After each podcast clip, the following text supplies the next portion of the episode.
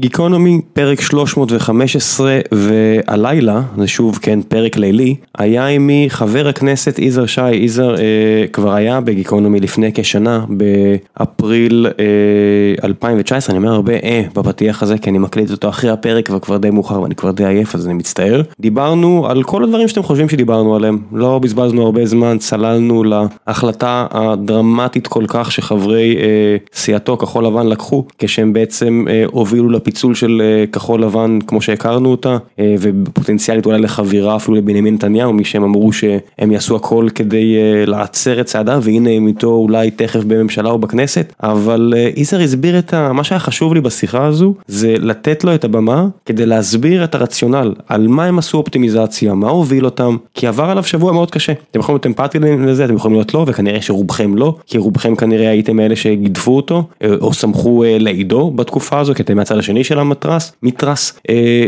וזה מה שניסינו לעשות בשיחה, לתת את הבמה לפוליטיקאי, להסביר למה הוא עשה את מה שהוא עשה, ואני מקווה שתהנו, פרק גיקונומי 315 עם יזהר שי, אולי אתם כבר שומעים את זה וכבר זה לא רק חבר הכנסת אלא השר יזהר שי, ואולי אנחנו בדרך לבחירות רביעיות, ואולי אנחנו במצב רע מאוד עם קורונה, לא יודע מתי אתם שומעים את זה, אבל אני מקווה שהכל טוב, ואני מקווה שתהנו מהפרק הזה.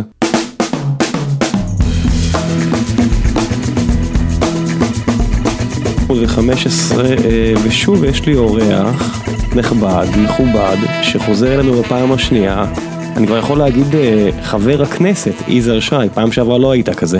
אהלן ראם, ערב טוב, כיף להיות אצלך שוב. מה העניינים? מה העניינים? וואו, איזו שאלה טעונה.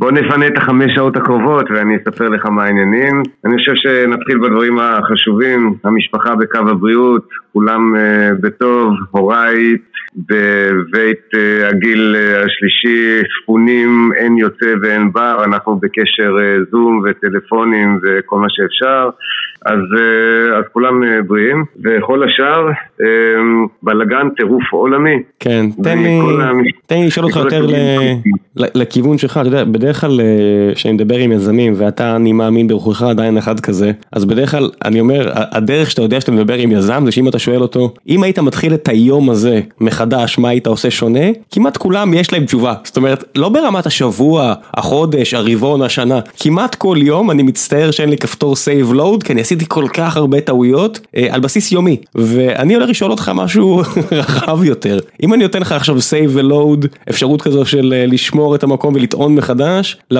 למועד שהקלטנו את הפרק ההוא לפני הבחירות הראשונות, מה אתה עושה שונה?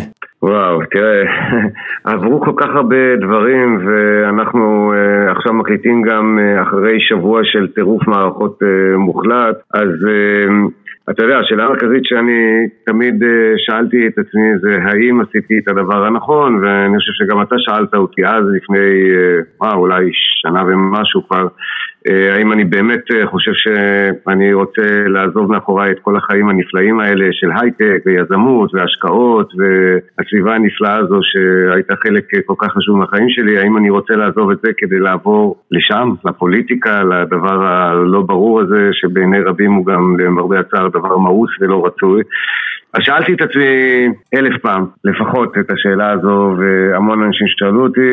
אני עדיין לא מתחרט, אני חושב שאם הייתי משנה משהו יחסית לנקודת המוצא, זה משיל מעליי הרבה שכבות של תמימות. אני באתי לכאן עם uh, הרבה נאיביות כזאת, שמי שבא לעולם חדש כזה, אתה יודע, יזם. אני יודע שיהיו הרבה קשיים ויהיו הרבה סימני שאלה, אבל אני שמח לכל אתגר, ובטח אפשר לפתור הכל. אז מסתבר שלא הכל תלוי בך, ומסתבר שלא את הכל אפשר לפתור, ומסתבר שכמות הפשרות שאתה עושה עם עצמך היא אינסופית וכואבת, ו...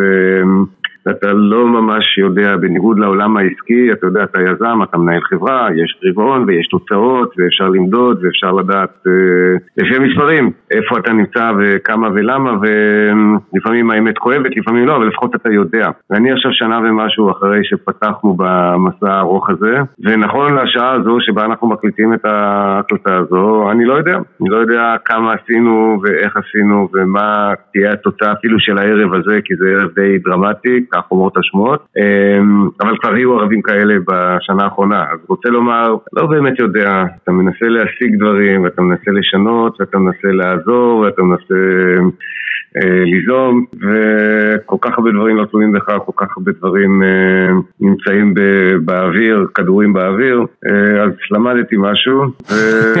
זה נראה לי understatement רציני. אתה יודע, אני בנושא אחר לגמרי, ואני תכף חוזר למה שדיברנו עליו, הקשתי ככה את השם שלך רק כדי לראות מתי היית פה פעם אחרונה, וזה באמת היה לפני כשנה, באפריל 19, והגעתי לאיזה טקסט שכתבת על הפועל תל אביב ב-2010, אחרי משחק שבו מכבי, שהייתה, רשמת שהייתה פעם אימפריה והיום היא כלום ושום דבר, גנבה נקודות מכם, ואמרתי לעצמי כאוהד הפועל באר שבע, איך תוך שבוע כל עולמי חרב עליי, ואמרתי לעצמי, בואנה אני הולך לדבר איתו היום, וכל יום עכשיו אצלך, חלק בהחלטות שלך, כן, זה לא שיש לך איזשהו בעל בית שמחליט, אתה חלק מקבלת ההחלטות האלה, אתה פוטנציאלית ממוטט את הגג על ראשך, והגלגל מסתובב נורא מהר בחייך כרגע.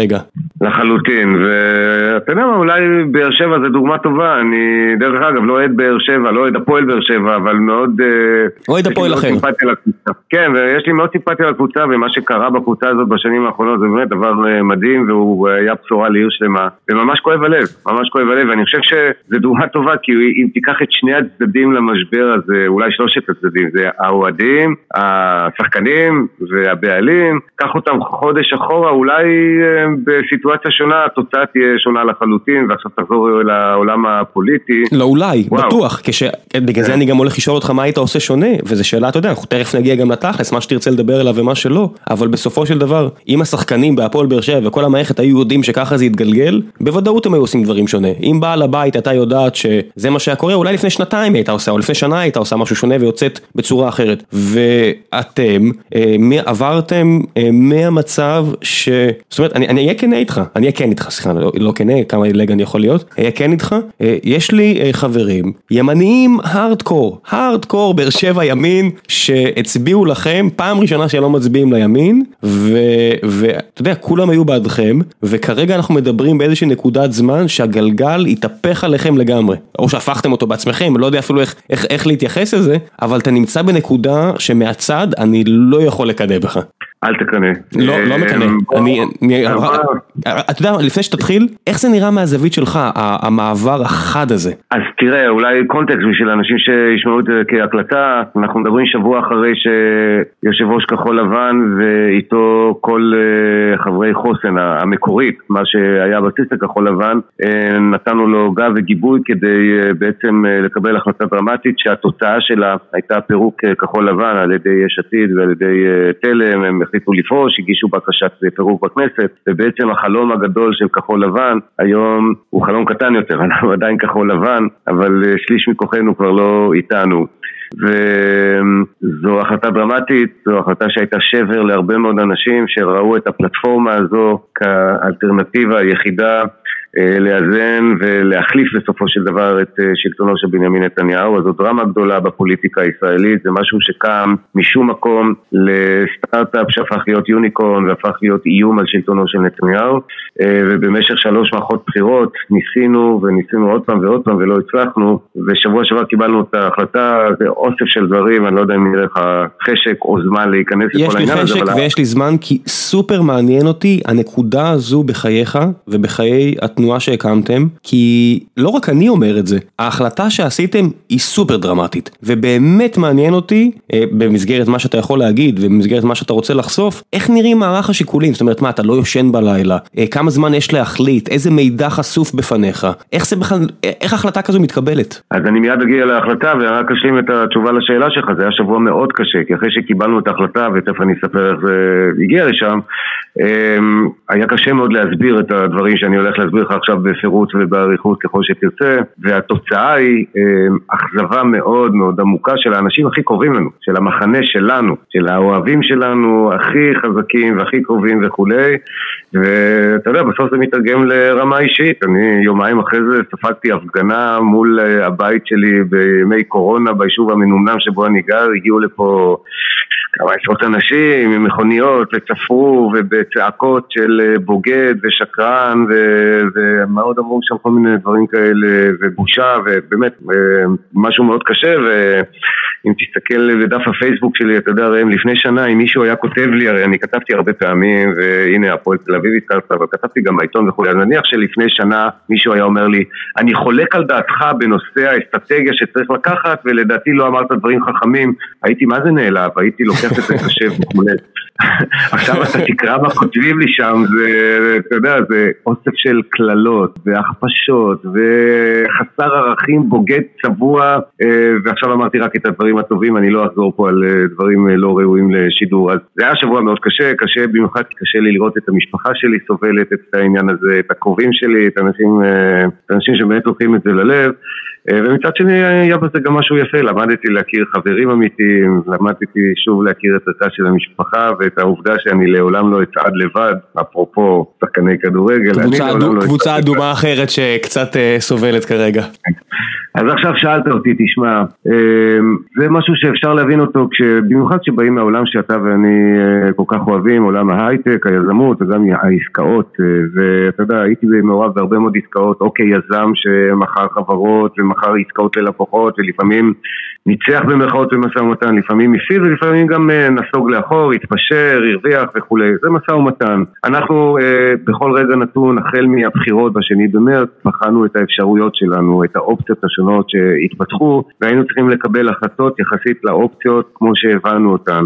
אז קודם כל בשני במרץ, אני מזכיר לכולנו, בסביבות השעה 11 בלילה, כל המחנה, מרכז, שמאל, כל מצביעי כחול לבן ספגו מכה קשה ביותר. באותו ערב חשבנו שזו מכה ניצחת ובעצם אה, הפסדנו לא רק בקרב אלא במלחמה כולה. אה, יומיים שלושה לאחר מכן התמונה התבהרה ונראתה קצת יותר מורכבת ממה שכולנו חשבנו קודם ומסתבר שבבחירות האלו שוב אין מנצח. יש מפלגה, ברמה האישית דרך אגב נתניהו ניצח ועשה הישג מדהים אבל הוא ניצח בקרב ולא במלחמה. במלחמה הזאת יש תיקו, יש שני מחנות והאופציה שהלכה והתפתחה היא אופציה של אה, ממשלה צרה 61 מול 58 שבעצם, ואני יודע מתמטיקה, כי לא החמצתי פה משהו, אורלי לוי מהר מאוד עברה על הצד השני, אז ידענו שהיא לא תצביע, אבל סופר פוזיציה, זה, זה סופר פוזיציה, זה תלוי אם אתה בודק, אם היא שם או פה. כן, לא, אבל היא פשוט הודיעה חד משמעית שהיא תצביע נגד ממשלה שנתמכת על ידי המפלגות הערביות, אז ברור שזאת לא אופציה, ואנחנו האמנו לה,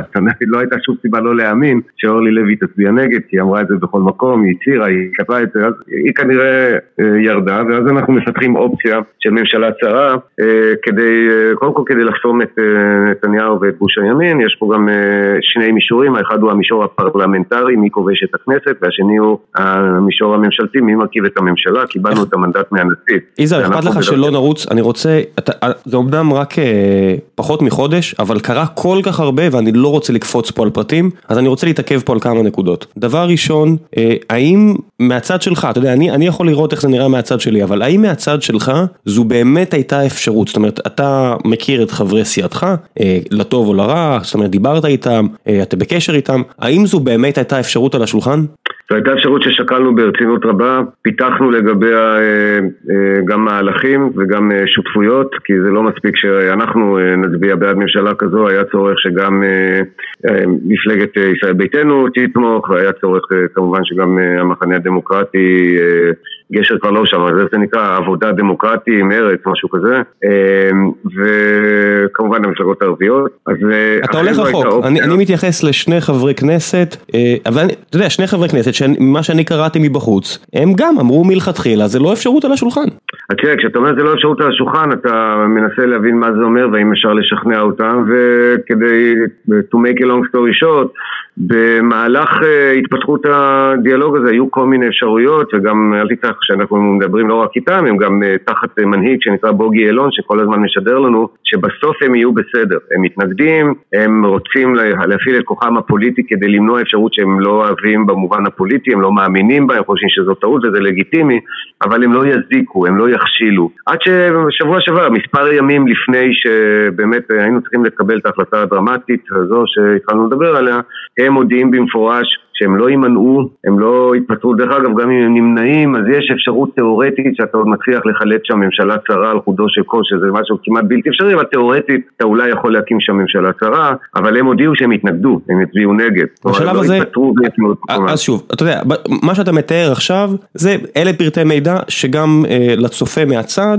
אה, או לעובד בחברה, לא לאחד מה, מהדירקטוריון או מההנהלה, יש גם גישה אליה, אבל אתה לא עובד רגיל, אתה איש הנהלה. האם בשלב הזה אתה מרים טלפון לבן אדם, אתה נוסע אליו, נוסע אליו למרות הקורונה כי זה כל כך חשוב, אה, האם יש לך ממשק איתם? זאת אומרת, איך, איך זה נראה כשנה בתוך הפוליטיקה?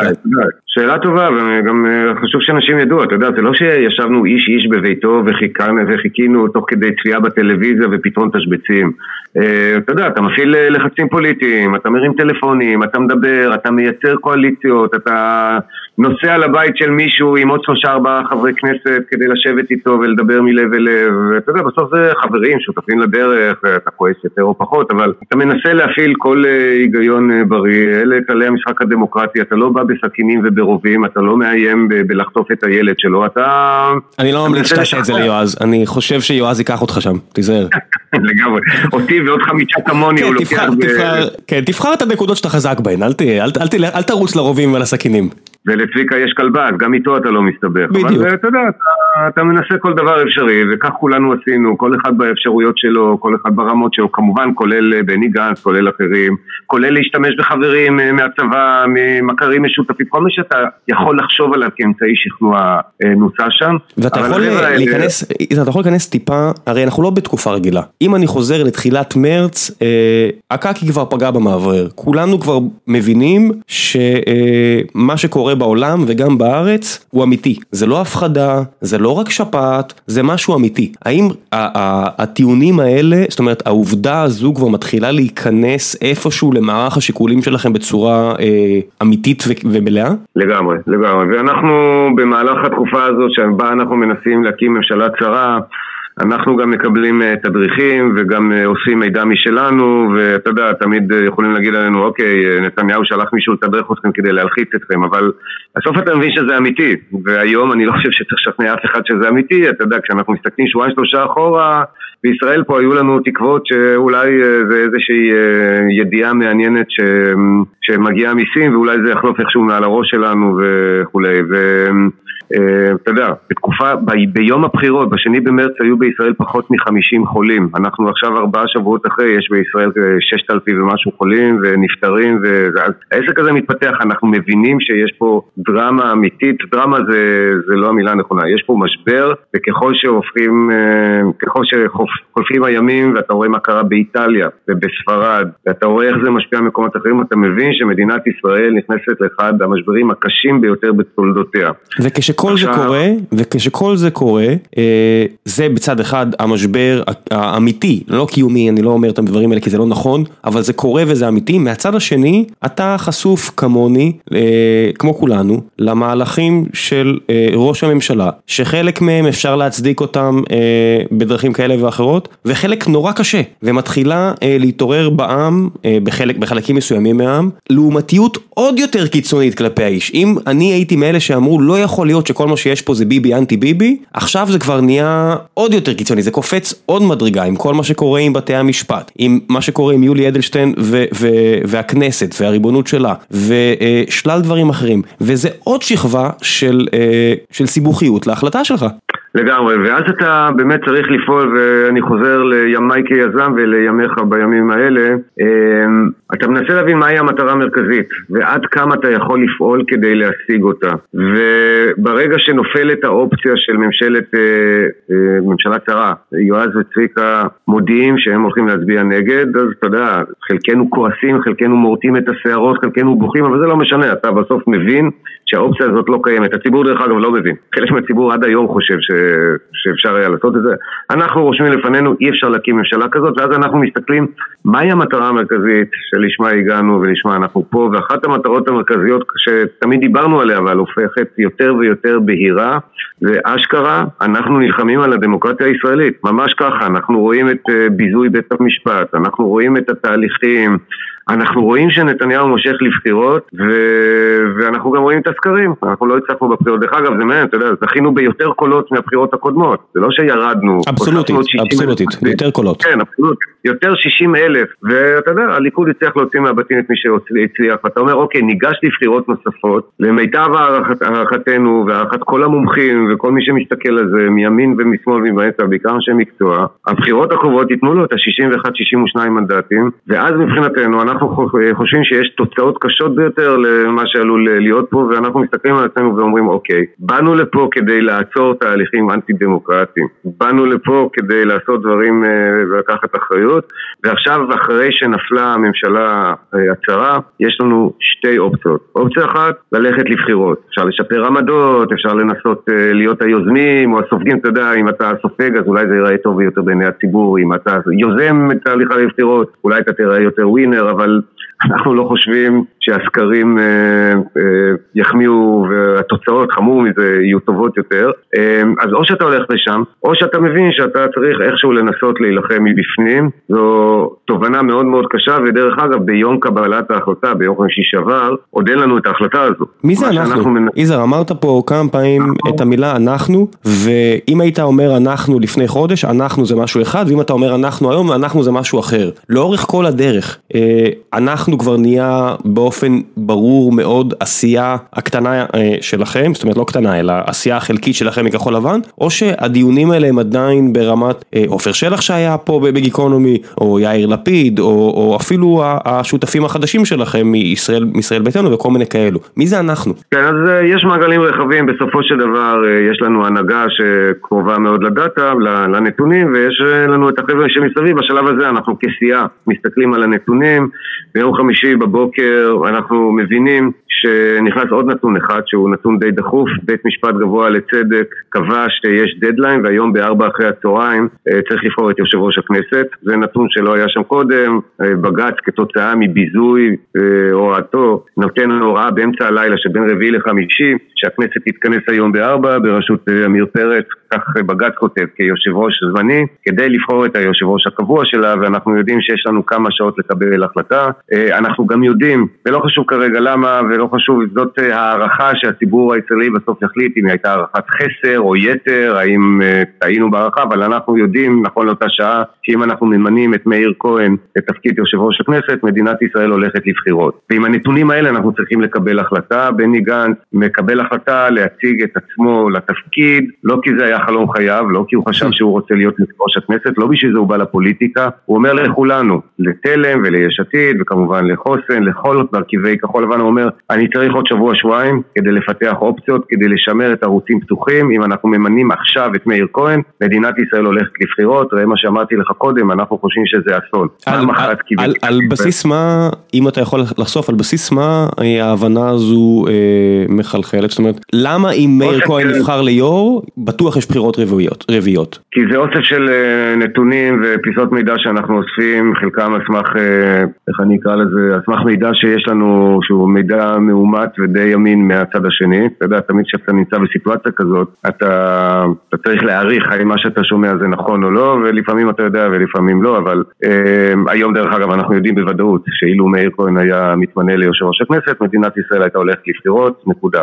ונתניהו לא יכול היה להרכיב ממשלה, היה איזשהו תהליך אחר, אם תרצה אפשר לדבר על הסצנריות האלה, אבל חשוב שכולם יבינו, נקודת ההחלטה שעומדת בפנינו, זה לא שהחלטנו להתפרק מהמוסר שלנו, זה לא שאיבדנו את ערכינו, זה לא שהחלטנו שדמוקרטיה היא פחות חשובה, אנחנו החלטנו לתת משקולות שונות לנתונים שהיו לנו בידיים, והנתונים שלנו אמרו בחירות, או לנסות לעצור את זה. אתה יודע, אנחנו עכשיו שבוע אחרי, ככל הנראה הבחירות נדחו, אבל אנחנו עוד לא יודעים, הקסם בתאריך שבו אנחנו מדברים עכשיו, יכול להיות שמחר בבוקר נקום וכל המשא ומתן נכשל ואין ממשלה עם נתניהו, אז במילא הולכים לבחירות. יש לכם בשעות כן. האלה אה, זמן, או בכלל פניות מחשבתית, כדי עכשיו להתחיל לשחק קצת את תורת המשחקים טיפה קדימה, פשוט מעניין אותי התהליך הזה, כי אני חווה אותו הרבה פעמים כיזם, עכשיו צריך לעשות החלטה, ועכשיו אתה מתחיל לשחק את המשחק של, אוקיי, אה, אמרת שיש את התרחישים של מה יקרה אם לא נעשה את ההחלטה הזו, אם בני גנץ לא... לא מצביע, שם את עצמו בתור היו"ר, אבל מה קורה אם כן?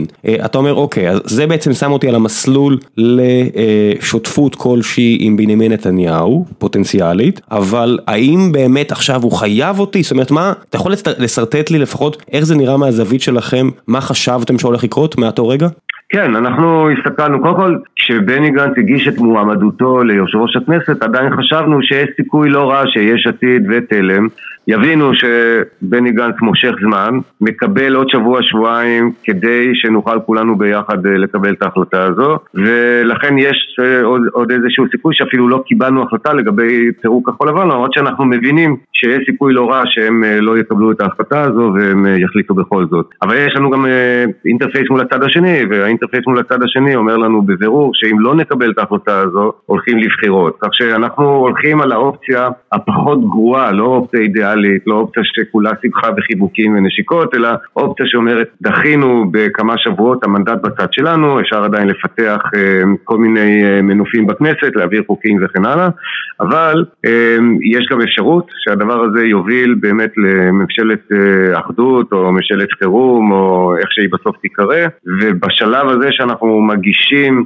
את מועמדותו של בני גנץ ליושב ראש הכנסת כבר קיבלנו החלטה מאוד מאוד כבדה שאומרת יש מצב שאם אם נצליח לדחות את הבחירות, בחרנו באופציה השנייה, כי אלו שתי האופציות היחידות שקיימות, כל השאר זה הוואי, זה כל מיני סיפורים יפים, זה מכתבים שאנשים כותבים בפאתוס ובלהט, אבל אין להם שום קטע למציאות, כל השאר זה לא קיים, אז או זה או זה, ואנחנו בוחרים אה, באופציה הקשה מאוד, שאומרת אנחנו מוכנים להיכנס לממשלה, שבנימין נתניהו הוא ראש ממשלת ישראל, אתה יודע, היום אומרים לנו ששיקרנו ורימינו, אף אחד לא האמין באמת, אף אחד מאיתנו לא האמין שאי פעם נעשה דבר כזה, לכן אולי היינו תמימים, אולי שיקרנו לעצמנו, אבל זה לא שעמדתי מול קהל ושיקרתי לו, אני ידעתי באמת ובתמים שלעולם לא אשרת בממשלה שבנימין נתניהו הראש שלה, אבל למען האמת, היה לנו הרבה יותר קל. אם לא היה קורונה בפתח, אני חושב שעבור רובנו, אתה יודע, קוראים לנו עכשיו תאבי בצע ושלטון, אבל עבור רובנו לא הייתה לנו שום בעיה להגיד, אוקיי, נלך לבחירות, תפסיד,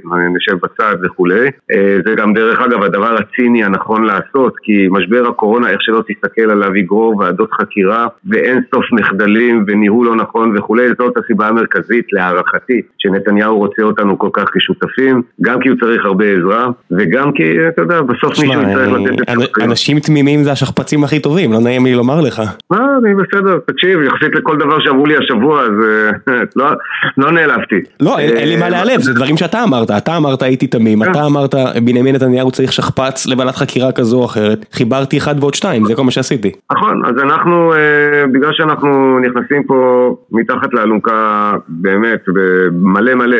אה, ואם אה, אכן תתממש הממשלה הזאת שכרגע דיונים לגביה בשיאה ומשא ומתן וככה, אבל אם זה ייגמר, אז אנחנו, כמו שכולם יודעים, לוקחים תפקידי מפתח בממשלה הזו, אה, שיש להם שתי מטרות עיקריות. הראשונה והמרכזית היא להילחם במשבר הנוראי שנפל עלינו בכל דרך אפשרית, ויש לנו הרבה ניסיון וידע ואנשים טובים, ואני חושב שבעניין הזה זה מה שמצופה מכל מישהו שמגדיר את עצמו כמנהיג ציבור. הדבר השני, לנסות להגן בשארית כוחותינו, ובאמת באמת זה שארית כוחנו כי אין לנו הרבה כוח, לא קיבלנו אותו אלקטורלית וגם לא מימשנו יכולות, אה, כי לא יכולנו לממש יכולות פוליטיות, אבל הנה אנחנו מקבלים כנראה את היכולת למנוע החלטות חד צדדיות, מינויים חד צדדיים ו- ומעקף של כל מיני uh, שומרי סף כאלה ואחרים שזה מה שהיה קורה אם לא היינו פה. אז לצורך העניין חשוב שאנשים כשהם uh, מקללים ומשמיצים וחושבים שעשינו את הדבר הכי נוראי בעולם, אם אכן תתממש הממשלה הזו, תארו לכם איך נראית הייתה האלטרנטיבה. נתניהו זוכה בבחירות של 60 ומשהו מנדטים, ממנה מפכ"ל, ממנה יועץ משפטי, ממנה פרקליט מדינה, uh, מחוקק חוקים כאלה ואחרים וכל מיני דברים שעכשיו יהיה מאוד קשה לעשות את זה.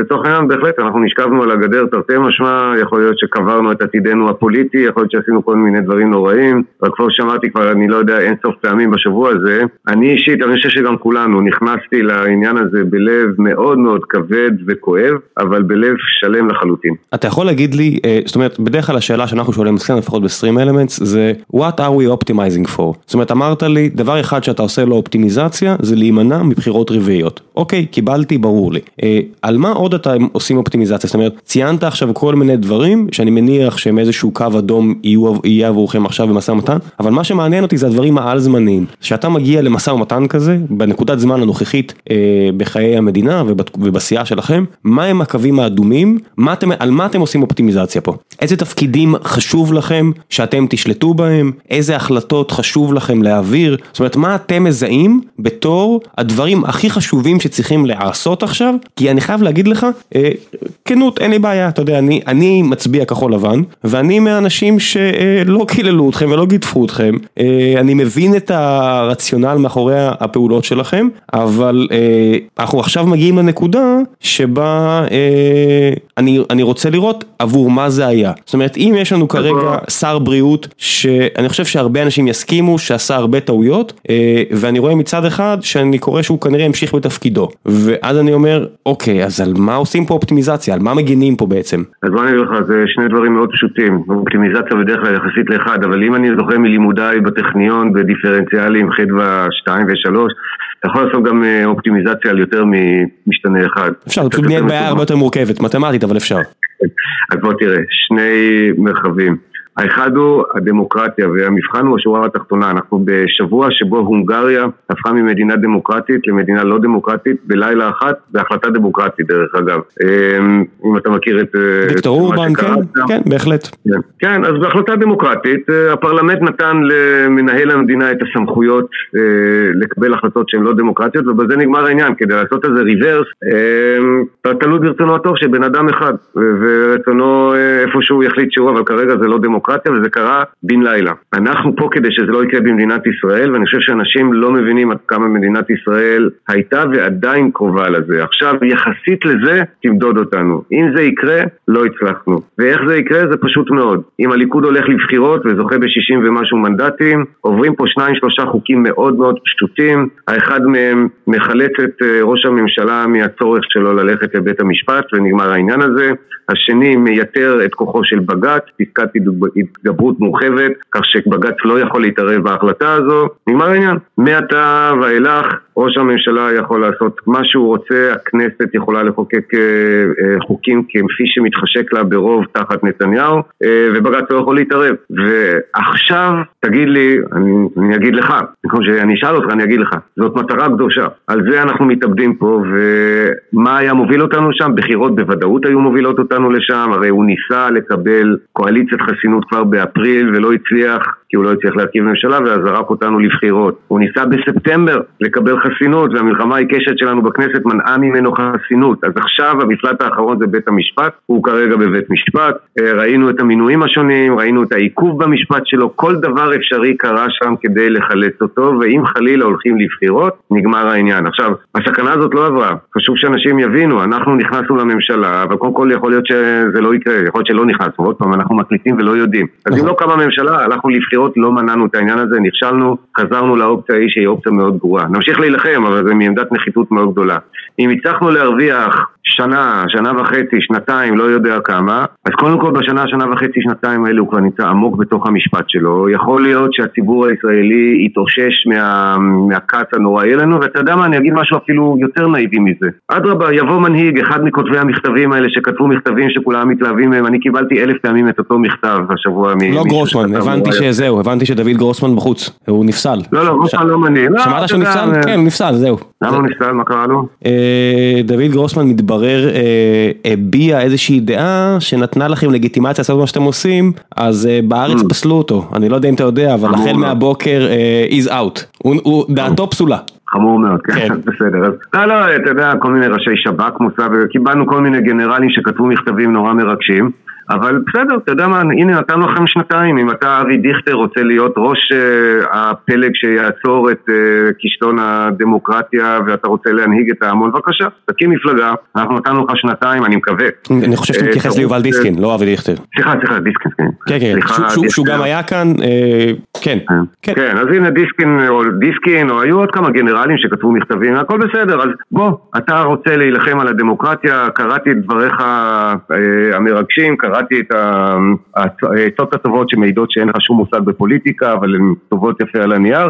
תקים מפלגה ותילחם בעצמך, ניתן לך את השרביט או שנילחם ממך בבחירות, אבל בכל מקרה כשתקים קואליציה אנחנו הרי נתמוך בכל דבר שימנע את, ה, את האסון הזה לדמוקרטיה. אז זאת אופטימיזציה אחת ראם והיא סופר חשובה. המלחמה שם לא נגמרה, אתה יודע, הייתה לי שיחה מאוד מאוד קשה עם מובילי מחאת הדגלים השחורים. אנשים שעמדנו איתם כתף אל כתף, והלכתי אליהם בכנסת ודיברתי, הם נורא כעסו, ואמרתי להם, חבר'ה, אחרי כל הכעס הכל אנחנו באותו צד ואל תרפו במלחמה, המלחמה לא נגמרה, אם אנחנו נכשלנו אז כמובן אנחנו נצא אידיוטים ואתם תענישו אותנו בקלפי ואנחנו גביעות פוליטיות והכל טוב, אבל הדמוקרטיה היא מה שחשוב. אני יכול לשאול אותך שאלה אה, תיאורטית כרגע? אם עכשיו כן. אני נותן לך את, האופציה הבאה, בנימין נתניהו אה, סטייל ניקסון כזה, מקבל חנינה מוחלטת, אפילו תפקיד של כבוד, אה, כמו שניקסון אחרי זה, אחרי כל התבוסה שלו עוד חזר להיות שגריר של לא יודע מה, של ארצות הברית ואדם מאוד מכובד, נתניהו לא הולך למשפט, מקבל חנינה מלאה אבל יוצא מהדרך, גדעון סער תופס את מקומו,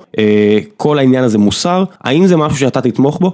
אני לא אתמוך בשום דבר שעוקף את אה, מערכת המשפט בישראל כי מה ששאלת עכשיו אומר בעצם שאנחנו הפוליטיקאים מתערבים בהליך משפטי. אני חושב שההליך המשפטי צריך uh, להתקיים. דרך אגב, אני תמיד אמרתי ואני עדיין אומר, הלוואי ונתניהו יוצא זכאי, למדינת ישראל לא טוב עוד ראש ממשלה בכלא. זה, זה רע, זה רע מאוד. מדינת ישראל צריכה לראות משפט, משפט צדק, אני לא רוצה לחשוב מה יקרה ומה יהיו כל הקונספירציות וכולי, אבל אני מאמין שהתהליך איתו היה תהליך נכון. שומרי הסף עשו את העבודה שלהם, החוקרים, מערכת המשפט שהחליטה להעמיד אותו למשפט, לקחה בחשבון את כל, ה... כל הדברים שצריך לקחת בחשבון ולכן התהליך הזה צריך להתנהל. אמ, אתה יודע, אם היה לי כפתור סודי כזה שאומר מה טוב למדינת ישראל, ברור שמה שהצעת זה דבר טוב למדינת ישראל, בהנחה שיש closure, בהנחה שכולם יודעים שזה נגמר ואין קונספירציות ואין דברים וממשיכים הלאה ומתקנים. בדיוק. אמ, אני רק רוצה לחזור לאיפה שהיינו, כן, מצטער. היו שם שתי אופטימיזציות ואני לא מתחמק גם עם השאלה שלך על ליצמן, אז אחת היא, אנחנו עדיין במלחמה לדמוקרטיה והיא לא נגמרה ולכן דרשנו לעצמנו בממשלה הזאת את תפקיד שר המשפטים, דרשנו זכות וטו במינויים של שומרי הסף, מפכ"ל המשטרה, היועץ המשפטי לממשלה, פרקליט המדינה, כולם התמנו בחודשים הקרובים וזה משהו שהציבור צריך לזכור, אלמלא היינו שם, מי שהיה בוחר אותם זה הנאשם שעומד למשפט, הוא הבן אדם שדרך שר המשפטים שלו היה בוחר את פרקליט המדינה שתובע אותו במשפט ואת המפכ"ל הבא וכולי. אפילו למען נראות עין זה לא יעלה על הדעת ובואו נחשוב מה כולנו היינו מרגישים אם כחול לבן הייתה אומרת כן כן העדפנו ללכת לבחירות שהוא בינתיים יבחור לו את הפרקליט וכולי ואם הפסדנו בבחירות עוד יותר גרוע. חזרה למה ששאלת ניגשנו למשא ומתן. אתה יודע יש פה שני צדדים. הצד השני כמו שכתוב בכל מקום הוא לא בדיוק פראייר הוא צד שגם בא עם יד חזקה אתה יודע יש לנו קלפים נחותים במשא ומתן הזה. יש לנו שני חברי כנסת שהודיעו שהם אה, לא תומכים בממשלה צרה, אז ברור שאין לנו שם leverage. יש סדרת חוקים שכולם מצפים שאנחנו נניח שהם עדיין חוקים שמאיימים על ראש הממשלה, אבל יש בהם הרבה מאוד בעיות, יש בהם הרבה מאוד חורים וכולם יודעים, והאיום הכי גדול על החוקים האלה זה שגם אם הם עוברים במלואם, הליכוד מנצח בבחירות, משנה את החוקים האלה מהיום למחר, מגביל את, של, את כוחו של בג"ץ ונגמר העניין, אז צריך גם את זה לקחת בחשבון. שוב, האיום של בחירות הוא איום קשה על כולנו, אז אנחנו במשא ומתן, ועכשיו יש חלופות, אז כמובן שגבוה במשא ומתן היה הרצון שלנו להחליף את ליצמן בתור שר הבריאות. מצד שני, אנחנו גם חושבים שמי שצריך לנהל את המערכה עכשיו, וזאת מערכה, זה משרד הביטחון. משרד הביטחון, ודרך אגב, גם ראש הממשלה חושב, תנחש למה שר הביטחון הנוכחי לא מנהל את המלחמה בקורונה? התשובה ברורה, כולם יודעים אותה. נתניהו שם את שר הביטחון הנוכחי בתור בדיחה פוליטית כזאת, הרי הוא בעצמו אמר שזו בדיחה. זה איזשהו טריק שהוא עשה, הוא לא סומך עליו, הוא לא, אין לי שום מילה רעה להגיד על בנט דרך אגב, הוא טוב. אני חייב להגיד לך ש... היו לי הרבה מילים רעות להגיד על בנט בתקופה האחרונה, אבל בכל מה שקשור להתעסקות שלו עם הווירוס ועם המגפה הזו, אה, הוא בסדר גמור. אז אני חושב שזו טעות שלא נתנו למשרד הביטחון לנהל, במיוחד שעכשיו אנחנו, אנחנו ממש בימים האלה נכנסים לימים מאוד רגישים. חס וחלילה, חס חס וחלילה, אבל אנשים עוד עלולים להילחם פה גם על אה, מיטות בבתי חולים וגם על אי סדר ברחובות ועוד כל מיני דברים שקשה להעלות על הדעת. מעבר לזה, אפילו ברמה הלוגיסטית, משרד הביטחון ערוך לטפל במערכות מאוד גדולות, בהנעת אנשים, באין סוף אה, מערכים לוגיסטיים שהוא, אה, שהוא יודע לעשות, ומשרד הבריאות הוא משרד שלעולם לא יתמודד עם דברים כאלה, ותנחש מי הולך להיות המנהל של המשרד הזה, זה הולך להיות איש כחול לבן, כלומר שר הביטחון של מדינת ישראל יכול להיות באופן תיאורטי בעוד כמה ימים, האיש, האיש הראוי לנהל את המערכה הזאת, ואז משרד הבריאות הופך להיות יועץ הופך להיות ממליץ אה, בנושאים שונים שקשורים ב...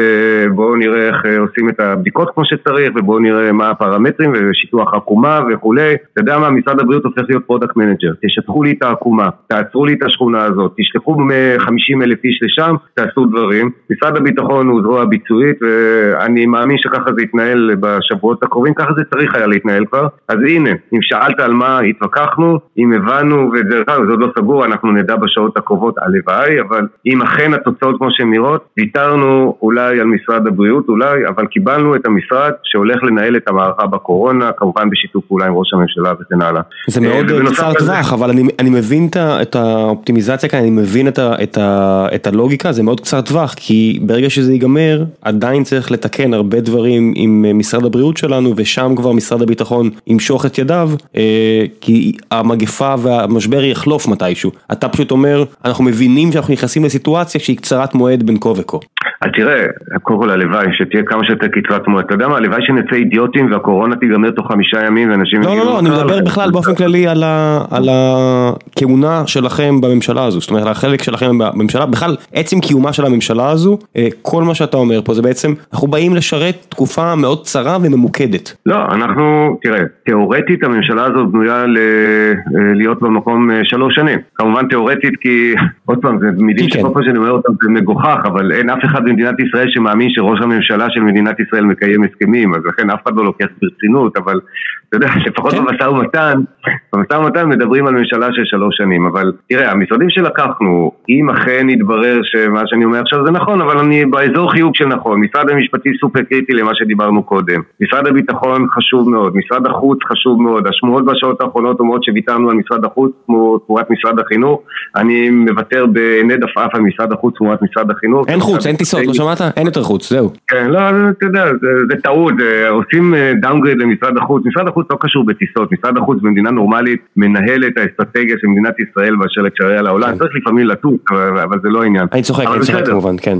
כן. מעניין אותי דווקא משהו שקשור אליך, אה, ולא מדברים עליו כן. מספיק. בסופו של דבר, אה, עם כל החלוקת תיקים, וגם חלק מהשאלות מהקהל מתייחסות לעניין הזה, ודעתי היא כנראה שונה מדעתם לגבי מספר השרים וכו' וכו', ובמצב הכלכלי הנוכחי, בסדר, נגיע גם לזה, אני מבטיח לכם, אה, קהל יקר, אבל אתה קשור כרגע, לפי פרסומים זרים, לתפקיד שר המדע. שר המדע, א' כל אני לא יודע בדיוק על מה הוא אמון, זאת אומרת אני יודע בערך, איפה הקהילה המדעית סביב המשבר הנוכחי, זאת אומרת אני, אני מסתכל מהצד ויש פה הרבה מאוד בעיות הנדסיות מדעיות.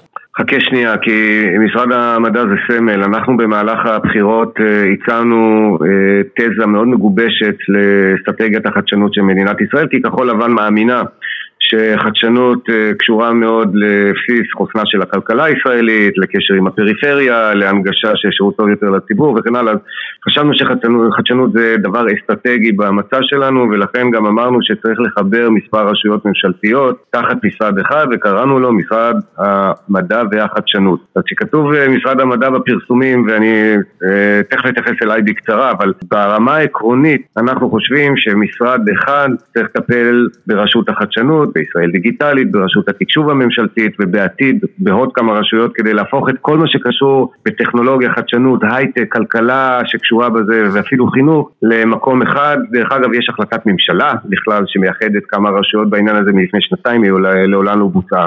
אז בהקשר הזה, משרד המדע הוא משרד אה, שחשוב עבורנו, אם אכן נוכל ליישם לתוכו את האסטרטגיה שעליה הכרזנו, הוא לא יהיה משרד המדע, הוא יהיה משרד המדע והחדשנות, אבל אני כן קושר את זה לתחילת השאלה שלך, אני חושב שזאת ממשלה גדולה מדי, ואני אמרתי לבני גנץ וגם לאנשים אחרים, אם צריך לוותר, קודם כל תוותרו. חשוב לוותר על כמות uh, כמה שיותר גדולה של משרדים, כי זאת צריכה להיות ממשלה רזה ויעילה, וכל עוד המשרד הזה מממש את המטרה המטרה הזאת שדיברנו עליה, מצידי תנו אותה למישהו אחר שמתאים, יש אנשים בצד השני שמתאימים, אולי אנשים מתוכנו ייקחו תפקיד שר גדול עם כמה משרדים תחתיהם, כל מה שאפשר לעשות כדי לצמצם את הממשלה, אבל האסטרטגיה צריכה להיות כזאת שמאחדת את הדברים האלה, ואפילו עכשיו בתקופת הקורונה, דיברת על קהילת המדענים, זו דוגמה טובה. יש הרבה דברים שמדינת ישראל יכלה לעשות כדי להתמודד עם המשבר הזה בצורה הרבה יותר יעילה, והיא לא עושה את זה כי אני מדבר על החזית הטכנולוגית, בחזיתות אחרות יש מאבקים הירואיים וכולי, אני גם לא מעביר ביקורת על אף אחד, אבל המגבלה המבנית הזאת של ההתייחסות לחדשנות מובילה לזה למשל שאם יש כמה מדענים שעכשיו בקהילת המדענים באוניברסיטאות יש להם איזה רעיון מהפכני לבדיקות קורונה, הם צריכים לעבור דרך שלושה משרדים אחרים כדי שמישהו יבדוק את זה, דרך עוד שני משרדים כדי שמישהו יממן את זה, ויש בלאגן גדול בכל הנושא של הפיכת העסק הזה למשהו מעשי. אה, אני אתן לך בתור דוגמה, אה, רשות החדשנות אה, זכתה לקבל 50 מיליון שקל כדי לממן פרויקטים חדשניים בתחום מלחמה בקורונה, הוציאה קול קורא, הכל היה טוב, אבל היא לא קיבלה את הכסף. עד שהיה מאבק שלם כדי להעביר את ה-50 מיליון שקל האלה לאנשים שאשכרה יש להם כל מיני רעיונות להילחם בקורונה מחר בבוקר. אז אחרי מאבק, זה קרה אתמול, הוא עבר הכסף. קיצור, שם הולכת להיות מלחמה, שאלת על התפקיד שלי, אני לא יודע, יכול להיות שאני בפנים, יכול להיות שאני בחוץ, אבל זה פחות חשוב, אני מקווה שהממשלה הזאת תממש אסטרטגיה שמעמידה חדשנות כאבן יסוד ב, ב, בהתקדמות של ישראל, בטח ביציאה מהמשבר, יהיה צריך לאחד כסף עם רעיונות טובים, עם אנשים, עם אנשים מוכשרים ועם אה, כלכלה של חדשנות כדי לצאת מהברוך הגדול שהכלכלה נכנסה אליו. אתה, אה, תכף נעבור לשאלות, לשלב השאלות מהקהל, אתה יודע, אני מסתכל מהצד ואני מודה שמה שהכי מדאיג אותי אה, זה לא הווירוס, אלא אה, הבעבוע בחברה הישראלית, אה, בין אם זה 25% מובטלים, שאנחנו עדיין לא מבינים באמת מה זה אומר ותכף נגלה, אה, אם זה הרתיחה בכל מה שקשור לציבור החרדי שהולך, או כבר עכשיו חוטף את זה בצורה הכי קשה שיש, את הווירוס ולמה שזה יגרום, אה, ואם זה אפילו העובדה שהמדינה כרגע מקוטבת אה, בין המחנה הביבי אנטי ביבי, ושניהם על הבריקדות. זאת אומרת, איך שלא תסתכל, יש פה באמת, בדרך כלל הפוטנציאל ל-civil unrest, לא יודע איך אומרים את זה בעברית, לממש אנשים ברחובות אבל בצורה רעה, אה, הוא בדרך כלל שואף לאפס, ועכשיו אנחנו נמצאים בנקודה שזה איזשהו אחוז, אני לא יודע כמה אחוז, אבל זה יותר מאחוז שלם. זה משהו שעובר לך בראש? לגמרי, זה אחד הדברים שהכי מדאיגים אותי ומעציבים אותי. אנחנו ניגשנו אל המשבר הזה כשמדינת ישראל מקוטבת ומפולגת ומשוסעת ו- ופצועה, אי אפשר להגדיר את זה אחרת, כבר ניגשנו, נכנסנו למשבר הזה בצורה מאוד מאוד לא טובה. אה, ניסיון העבר מלמד שבמלחמות אנחנו דווקא מתאחדים, אנחנו דווקא מתחברים, אה, אתה יודע, באמת דוגמאות מרגשות מכל תקופה, צוק איתן הייתה לפני כמה שנים ושוב קיבלנו את הדוגמה המדהימה הזאת אה, לאחדות ולקירוב לבבות וכן הלאה. אה, אבל למשבר הזה אנחנו נכנסנו בשיא הפילוג והשסעים והכל עדיין בעיצומו, לא נגמר הנושא של הבחירות והמשבר וכחול לבן נכזבה והליכוד מאיימים והדמוקרטיה ועכשיו אתה מוסיף את הנושא הזה של החרדים שמבעבע שם ועוד הרבה דברים אחרים זאת סכנה מאוד מאוד גדולה, באמת סכנה גדולה, במיוחד בתקופה שתשמע, יש סיביל אנרסט, הברית אנשים קונים אה, אוכל ונשקים, זה התורים הכי גדולים שהיו עד ש... כשעוד היה מותר לצאת אה, לרחובות של סן פרנסיסקו וקליפורניה. כן, שים לב שאתה לא מדבר פה על, על המידווסט. אני מכיר אנשים שעכשיו מאזינים לדבריך, שבאמת ובתמים מאמינים שהסיכוי לבעיות רציניות הוא גדול מאפס, והם התחמשו. כן, אז uh, אני עוד לא ראיתי בישראל אנשים שהתחמשו, אבל uh, כן, תשמע, אנשים, uh, אנשים באמת uh, מודאגים, ואני חושב שבתור מישהו שנמצא בתוך הקלחת, זה מאוד מדאיג אותי, אני רואה את uh, מה שאנשים אומרים, ואני רואה את מה שאנשים שומעים, ואני אפילו קראתי, אתה יודע, אני לא יכול להגיד שיש אלפים כאלה, אבל קראתי לא מעט אנשים שקראו לא לציית לצבא ולא לציית למשטרה, ואם תקום ממשלה כזו אז אני לא משלם מיסים יותר, ואם תקום ממשלה אחרת אז אני יוצא לרחובות ו... ו...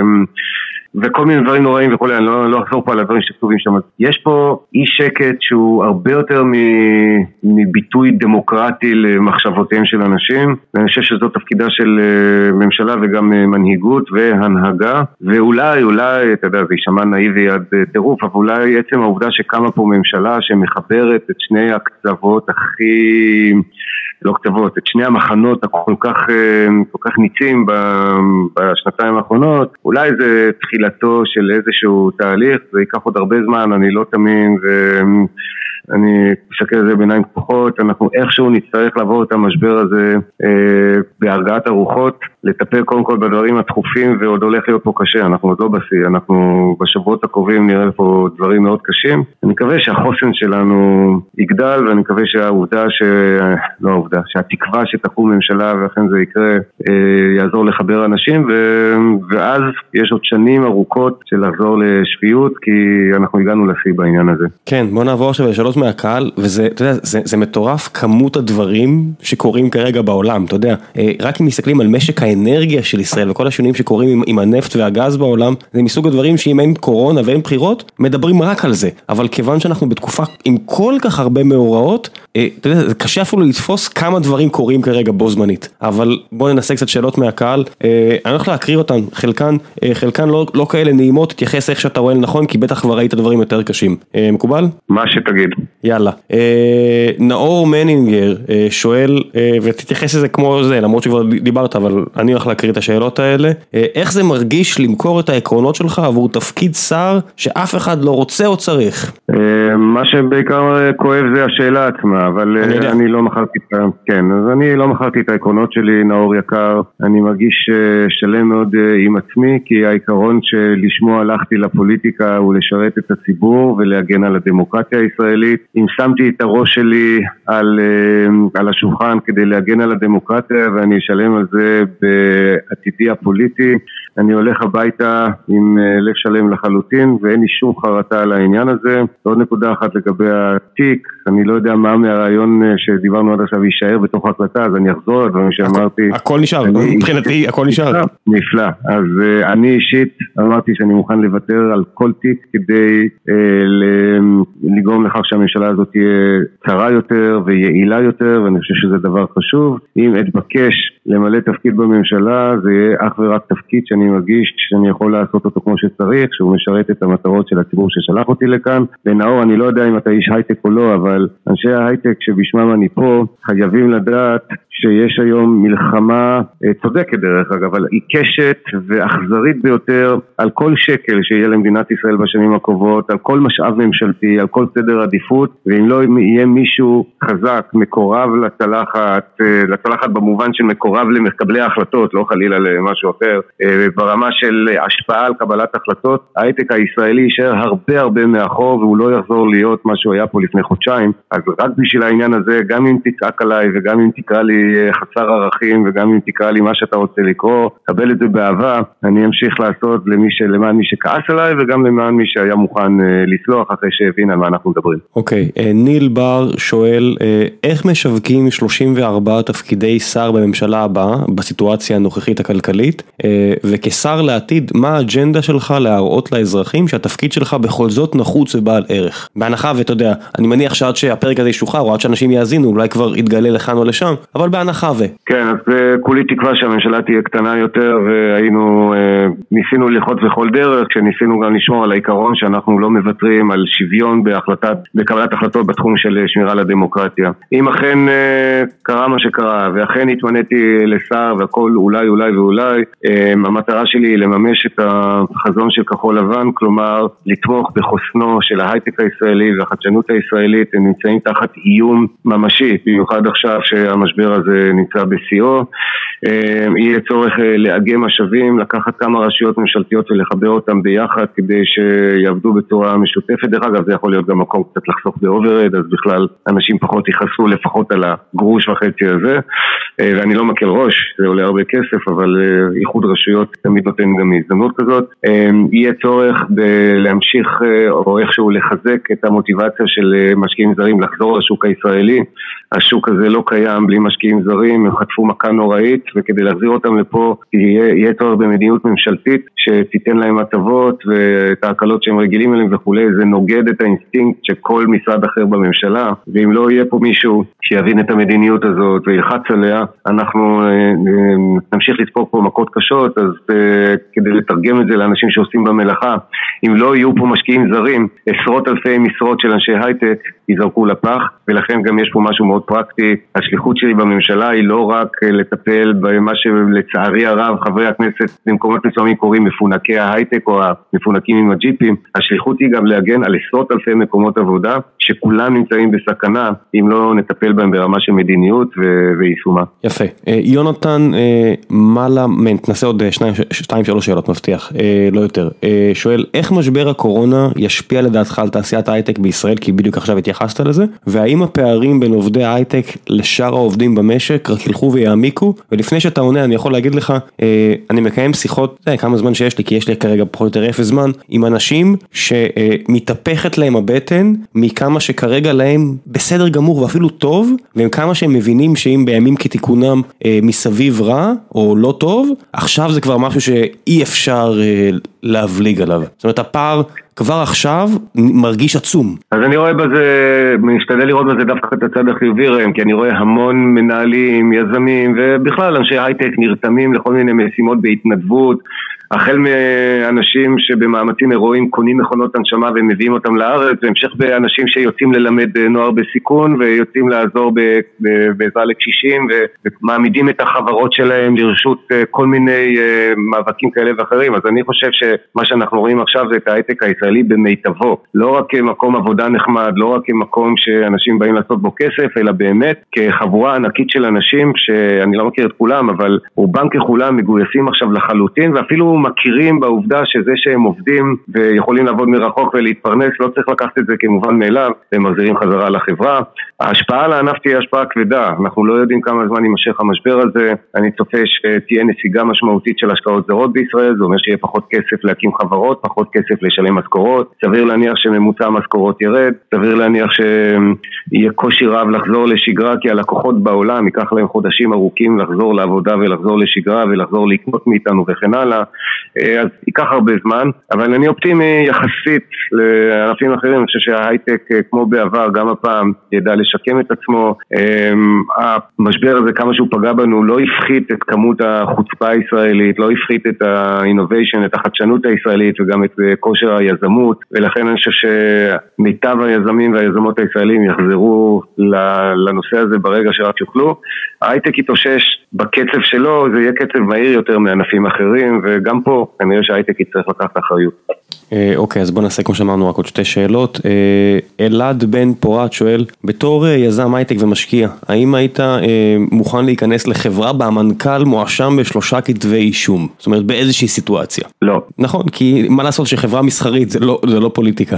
כן, בחברה מסחרית, לצערי, תראו, אני אמרתי את זה בהרבה רעיונות, עוד 50 שנה יהיה בישראל חוק פשוט שאומר שנאשם בהליך כלשהו, שהוא הליך פלילי כמובן, לא עבירת תנועה, לא יכול להיות לא ראש מועצה ולא שר בממשלה ולא ראש ממשלה וכולי, ואתה יודע, זה נורא מעניין, כי תמיד אומרים לי, המחוקק החליט ולכן תכבדו. מי זה המחוקק? אני עכשיו המחוקק, אני חושב שהמחוקק לפני עשר שנים עשה טעות. אי אפשר לתקן את זה עכשיו בגלל הנסיבות הפוליטיות, אבל כולי תקווה שהמדינה הזאת תשמור על שפיותה ועל הדמוקרטיה, ו... תקום המפלגה או צירוף הכוחות הפוליטי שיוכל לשנות את החוק הלא נכון שחוקק המחוקק הישראלי לפני כך וכך שנים. 50 שנה מהיום זה לא יהיה סימן שאלה ולכן לא רק בעסקים, גם בפוליטיקה אתה לא תצטרך להיות בממשלה, בממשלה שראש הממשלה שלה נאשם בכתבי אישום כי זה יהיה לא חוקי, פשוט מאוד. כן, אני גם חושב שמן הראוי שיש עוד דברים שצריך לטפל בהם כמו למשל הגבלת כהונה או לפחות מספר שנים בתפקיד כי אני מניח שזה גם אם זה יהיה ביבי וגם אם זה יהיה בנימין נתניהו, סליחה, לא, או כל בן אדם אחר,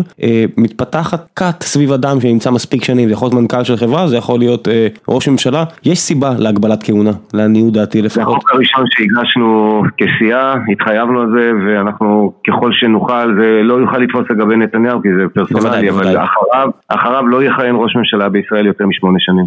יפה. אה, שאלה אחרונה, וזה משהו שהוא אה, אישי, מה חבר כנסת שכבר שנה פלוס נמצא בין לבין עושה? איך אתה מנהל את היום שלך? מה... איך אתה מכניס את עצמך למשמעת? איך אתה בכלל קם בבוקר מהמיטה? ככה אה, איליה ברודר שואל.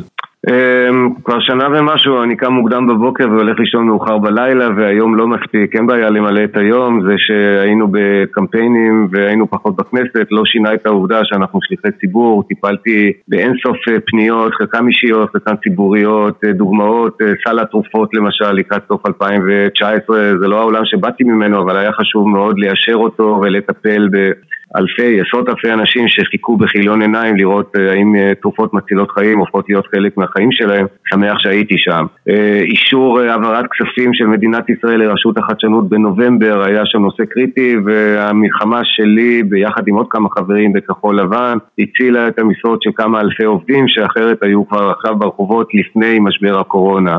וכך וכך גם נושאים אחרים, תנועות הנוער, ארגוני נוער, נוער בסיכון, חקלאים, כל מיני נושאים שעולים על פרק היום ואתה יודע זה מעניין ראם, בתור חבר כנסת אתה כמעט כמו משקיע או יזם, אתה צריך לנהל סדרי עדיפויות. אתה יכול להתעסק בכל דבר ומגיעות אליך בשבוע רגיל לפחות עשרות פניות מתחומים שונים ואתה צריך להחליט על מה אתה לוקח אחריות. וכולם חשובים דרך אגב, כולם נושאים משמעותיים, אז אין בעיה של להחליט במה לעסוק, היום מתמלא מהר מאוד, חלקו זה תהליכים ארוכי טווח, למשל חוק המו"פ שהגשתי כבר לפני שנה ומשהו שיעגן סוף סוף את תקציב המו"פ של רשות החדשנות ושל מדינת ישראל בחוק ככה שאי אפשר יהיה לשנות וזה יעלה את ההשקעות ב-early stage על ידי המדינה, משהו שאני עוסק פה כבר הרבה זמן ואי אפשר לטפל בו בגלל שאין ממשלה וכל הזמן הכנסת מתפזרת ויש גם תהליכים קצרי טווח מאוד, דברים שצריך לטפל מהיום למחר, שאנחנו גם עוסקים בהם. אז תודה למי ששאל, היום מלא,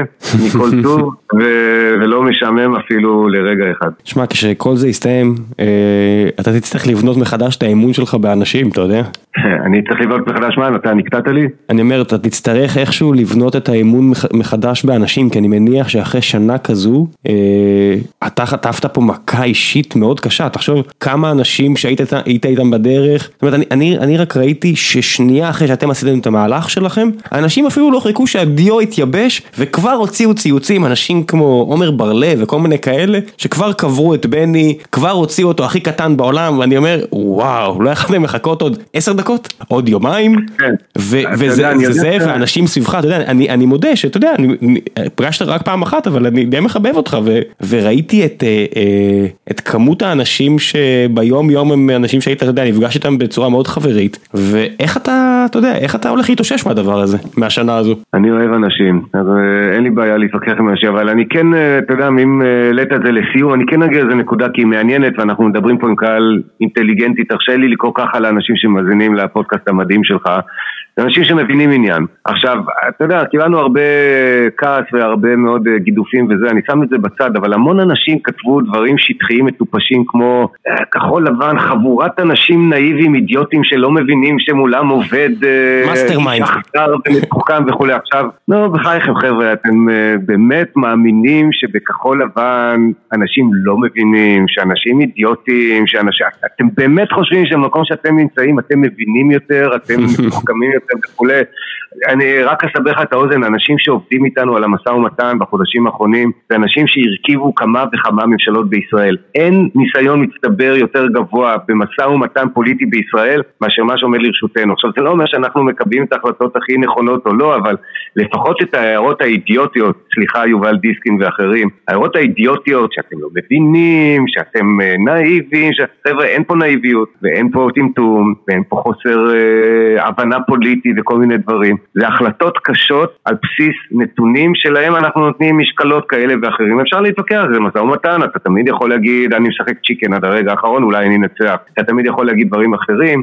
אבל תצאו מהפינה המטופשת, הנאיבית שלכם, שמי שעומדים מולכם הם אנשים שלא מבינים מהחיים שלהם, זה בדרך כלל לא מכבד את מי שאומר את זה. ואני תמיד כשאני מעביר ביקורת על מישהו, כשאני רואה את ההליך, אני נזהר מלהעיר הערות כאלה כי אני לא נמצא בנעליו, אני לא רואה את הנתונים, אני לא מכיר את בסיס הנתונים לקבלת החלטות, אני תמיד יכול להעביר כמובן ביקורת על התוצאה הסופית ועל עמדות מוסריות ועל דעות פוליטיות, אבל בחייכם חבר'ה, תירגעו ותנו קצת קרדיט בעיקר לעצמכם, כי מי שאומר את הדברים האלה לא מכבד את עצמו. אתה מרשה לי לפני שאנחנו מסיימים שאלה אחת קטנה, משהו שלי אישית הפריע? אתה עכשיו בשעה וחמש דקות האחרונות, 65 דקות, הצגת את העמדה שלכם בצורה בעיניי נפלאה, הסברת את השיקולים, עשית את הכל, לי כמצביע שלכם, זה אני לא מתבייש בכלום. אני אומר, אני הצבעתי לכם, אני בעיקר הצבעתי לכם מתוך התקווה שהביבי אנטי ביבי הזה ייגמר לכאן או לשם, ואיך שלא ייגמר, כי זה בעיניי הדבר הכי מסוכן כרגע למדינה, והצגת את הטענות שלכם ואת הדעות שלכם בצורה מעולה. למה כמה שבועות אחורה, יש הזדמנות אה, לעימות טלוויזיוני בין אה, שני הבטים, בנימין ו, ו, ובני, או לא יודע איך בני גנץ אה, גם נקרא בנימין, למה לא זכינו לשמוע טיעונים ברמה גבוהה יותר מאשר ביבי אנטי ביבי? זה מאוד מצער אותי, אני חושב שלא התנהלנו נכון, אילו היו שואלים אותי, אני הייתי, כבר שאלו אותי, אבל אילו הייתי קובע, אני הייתי לגמרי בעד אה, עימות, אני חושב שהעימות הזה, קודם כל אה, הוא נכון לאזרחים, לא חשוב, אתה מצביע ליכוד, אתה מצביע כחול לבן, אתה מצביע משהו, אה, מדינה דמוקרטית, מגיע לך לראות את שני הקונטנדרים, את שני המתמודדים המרכזיים, ולדעתי גם אחרים, בעימות שבו הם חייבים לענות על שאלות שהם לא קיבלו מראש, שאלות מהמנחה, שאלות מהקהל, אני חושב שזה זכותו של כל אזרח ואזרחית במדינה, אז אין לי תשובה טובה לך פרט לעובדה שאני מצטער שזה לא קרה, ואני מקווה שיום אחד זה יהפוך להיות נורמה בדיוק כמו ארצות הברית, ואף אחד לא שואל מועמד לנשיאות בארצות הברית האם הוא רוצה או לא רוצה ללכת לעימות, הוא הולך לעימות, ולפעמים הוא מנצח, לפעמים הוא מפסיד, זה בדרך כלל סדרת עימותים, אבל כך צריך להיות, ואני מאוד בעד שזה יהיה גם כאן. אוקיי, ענית לי על הכל בצורה טובה מאוד, אני, אני די בטוח שהרבה אנשים יגיעו לפרק הזה עם בטן מלאה, וכנראה גם יכעסו עליי שלא נכנסתי בך יותר, אולי עד עכשיו הם מקללים כבר אה, חצי שעה על זה שאני לא עשיתי את זה יותר. בית ראם עם כניסה בי עד הסוף, אני... אין לי, אני מודה שאני לא הגעתי עם כזו איבה, זאת אומרת... אה, אה, אני מבין את השיקולים, אה, אין לי, אני אני לא מאלה שאומרים היו צריך לעשות ככה או ככה, כי אני לא יודע, אתה מבין? זה באמת בעיה סבוכה. תן לי להגיד מילה אחת לכל אותם אנשים, אני מבין אתכם, אנחנו אכזבנו אתכם קשות, אנחנו פגענו באמון שלכם, אנחנו גררנו לכם באמת כאבי לב, אני חושב שראיתי המון אנשים עם דמעות בעיניים, ואם לא ראיתי אותם אני הרגשתי את הכאב, את הדמעות, את הכעס הנוראי, אבל חבר'ה, המאבק לא נגמר, ויכול להיות שהוא יתחדש אפילו בקלפיות עוד כמה חודשים. שנים ועוד שנה, שנתיים, ויש עוד מדינה שאנחנו אוהבים שצריך להגן עליה, ויש עוד הרבה דברים שצריך לעשות, אז אני מבין את הכעס עלינו, אל תתייאשו. תמשיכו להילחם על העקרונות שלכם, תמצאו לכם את האנשים שאתם מאמינים בהם, תמצאו לכם את המפלגה שאתם רוצים לתמוך. לתמוך בה? כן, מצטער, קטעתי את השידור, תמשיך. כן, בסדר. תמצאו לכם את המפלגה שאתם רוצים לתמוך בה, אבל אחד הדברים היפים שבאמת ראיתי פה בחודשים האחרונים, בכל המסע של השנה האחרון, זה שאנשים אכפת להם. אנשים אוהבים את המדינה הזאת. ברמות מטורפות, וזה דרך אגב ליכודניקים וכחול לבנניקים ו- ומרץ וימין, אנשים באמת אוהבים את המקום הזה ועל זה שווה להילחם חבר'ה, תילחמו באמצעים דמוקרטיים, תמשיכו, תכעסו על מי שאכזב אתכם, תמצאו את מי שתאהבו, אבל אל תאבדו את התשוקה הזאת, את התשוקה כן. להילחם על המקום הזה ולאהוב אותו. יאללה, המלצות uh, לקהל, uh, אני אתחיל, אני רוצה להמליץ לכולם לפני שהם פונים לדרך של, בדרך כלל ממליצים פה על ספרים וסדרות וממך אני כן אבקש משהו שקראת ועורר בך השראה בשנה האחרונה, או ראית או לא, לא משנה מה, אה, אני אגיד שני דברים, אה, אני אתן כן המלצה, דבר ראשון סרט שכבר המלצתי עליו, אה, עלובי החיים, סרט צרפתי שיצא לאחרונה אה, על הפרברים העניים בפריז ועל מה קורה עם מזניחים אוכלוסיות עניות וכמה גרוע זה יכול לקרות. אה, לא, זה לא בעיה רק של הציבור החרדי, לא, זה לא בעיה רק של הציבור הערבי בארץ, אה, זה בעיה שהיא פומבית וקומונלית להרבה מאוד מדינות בעולם, לא פומבית, היא משותפת להרבה מאוד מדינות בעולם. מאוד ממליץ לכם לראות את הסרט החזק והנהדר הזה, כדי לראות כמה גרוע זה יכול להיות וכמה זה כבר כנראה כבר אצלנו וצריך לפתור את זה כמה שיותר מהר. וההמלצה השנייה שלי, אם אתם אתם קוראים למישהו לאלימות, תעצרו שנייה. זאת אומרת, אני רואה כל כך הרבה אנשים שתופסים את עצמם מאורי משגב וכל מיני כאלה מינימום רובספיר והקומונים ומהפכה צרפתית והם בטוחים שהנה הם מפילים את השלטון המושחת. אה, אני רק רוצה להגיד להם שזו אה, המלצה אישית שלי ותכף אני אעביר את הבמה אליך, החיים בישראל משתפרים מ-70 שנה אחורה. אנשים אמרו לי בשנות ה-50 היה פה יותר טוב, ולא, ואני נכנס לדיונים ואני אומר לא, היה פה את עסק הביש ועשו פה דברים נוראים במעברות והיה פה פוליטיקה מגעילה. עלה עוד אז, והדברים משתפרים. וגם אם אתם מאוד לא אוהבים את בנימין נתניהו, הוא אה, בן גילו של אבי, הוא נולד באותו יום, אה, הם לא ילדים כבר, מצטער לומר לכם, וזה לא מלך. זה שהיה שער שרשום עליו קינג ביבי, אה, זה לא לעד, והוא לא הולך להוריש את זה לבן שלו. יש פה הליך דמוקרטי, אז אם אתם קוראים לצאת לרחובות באלימות וכל מיני דברים כאלה, אל. זו המלצה שלי. מה ההמלצה שלך?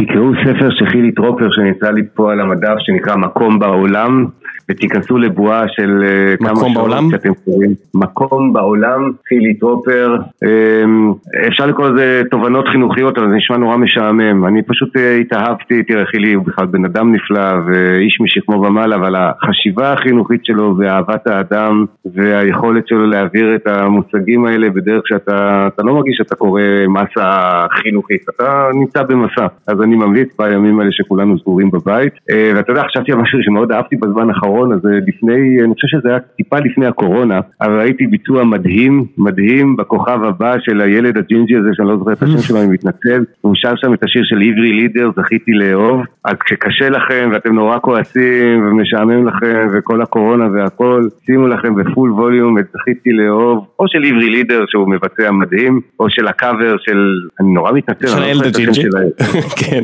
הילד הג'ינג'י בן ה-16 או 17 שהתחרה בכוכב נולד, לא בכוכב נולד, בכוכב הבא, וואו, זה ירגיע אתכם, תאמינו לי, מהכעס הכי גדול, אפילו אם תשמעו אותי מדבר כל הפודקאסט הזה ואחרי זה תשמעו את הילד שר, תהיה לכם שעה של התרוממות רוח ותענוג, והדבר הכי חשוב, אני לא יודע מתי תשמעו, אבל אני חושב שהדבר הטוב שיכול לקרות לכולנו מהדבר הנוראי הזה שאנחנו עוברים דרכו, שנקרא משבר הקורונה ושסוגר אותנו בבית וכולי, זה באמת הזדמנות לכולנו להסתכל על סדרי עדיפויות ולקבל החלטות שמקבלים אותן פעם בחיים. ואנחנו יושבים עכשיו בבית, זה קשה לנו ואנחנו לא קרובים לחלק מהקרובים אלינו ביותר ואנחנו לא זוכים לראות את כל מי שאנחנו אוהבים לראות. אנחנו באמת, אה, פתאום באמצע החיים נתפסנו ככה. הזדמנות חבר'ה, תחשבו מהם הדברים החשובים לכם בחיים וכשנצא כולנו מה, מהבתים הסגורים, אל תשכחו ליישם את המסקנות שחשבתם עליהן ב, בימי הבדידות האלה. פנטסטי. תודה רבה רבה רבה שהקדשת לי את הזמן הזה, אני יודע כמה אתה עסוק וכמה הלילה הזה אה, קריטי אה, למדינה ולחייך הפרטיים גם. אה, ת, תפיץ את הבשורה, תש... ת, כל, כל אה, פוליטיקאי שהוא בעמדת אה, עמדה משפיעה ורוצה את הבמה, תגיד להם, אה, מאוד, מאוד חסר לי, השיחה הזאת כמו שאני ואתה ניהלנו עכשיו, חסר לי לשמוע את זה עם עוד אנשים או אפילו להיות חלק מהשיחות האלה. תגיד גם לחברים שלך, הבמה פתוחה. הדלת פתוחה עבורם. אני אשמח להיות שליח שלך, אתה עושה עבודה נפלאה ואני מאוד אוהב את העבודה שאתה עושה, תמשיך ככה ראם. גם אתה יזהר. המון בהצלחה, אה, הצלחתך, הצלחתנו נראה לי. תודה, נשתדל. תודה רבה, ביי ביי.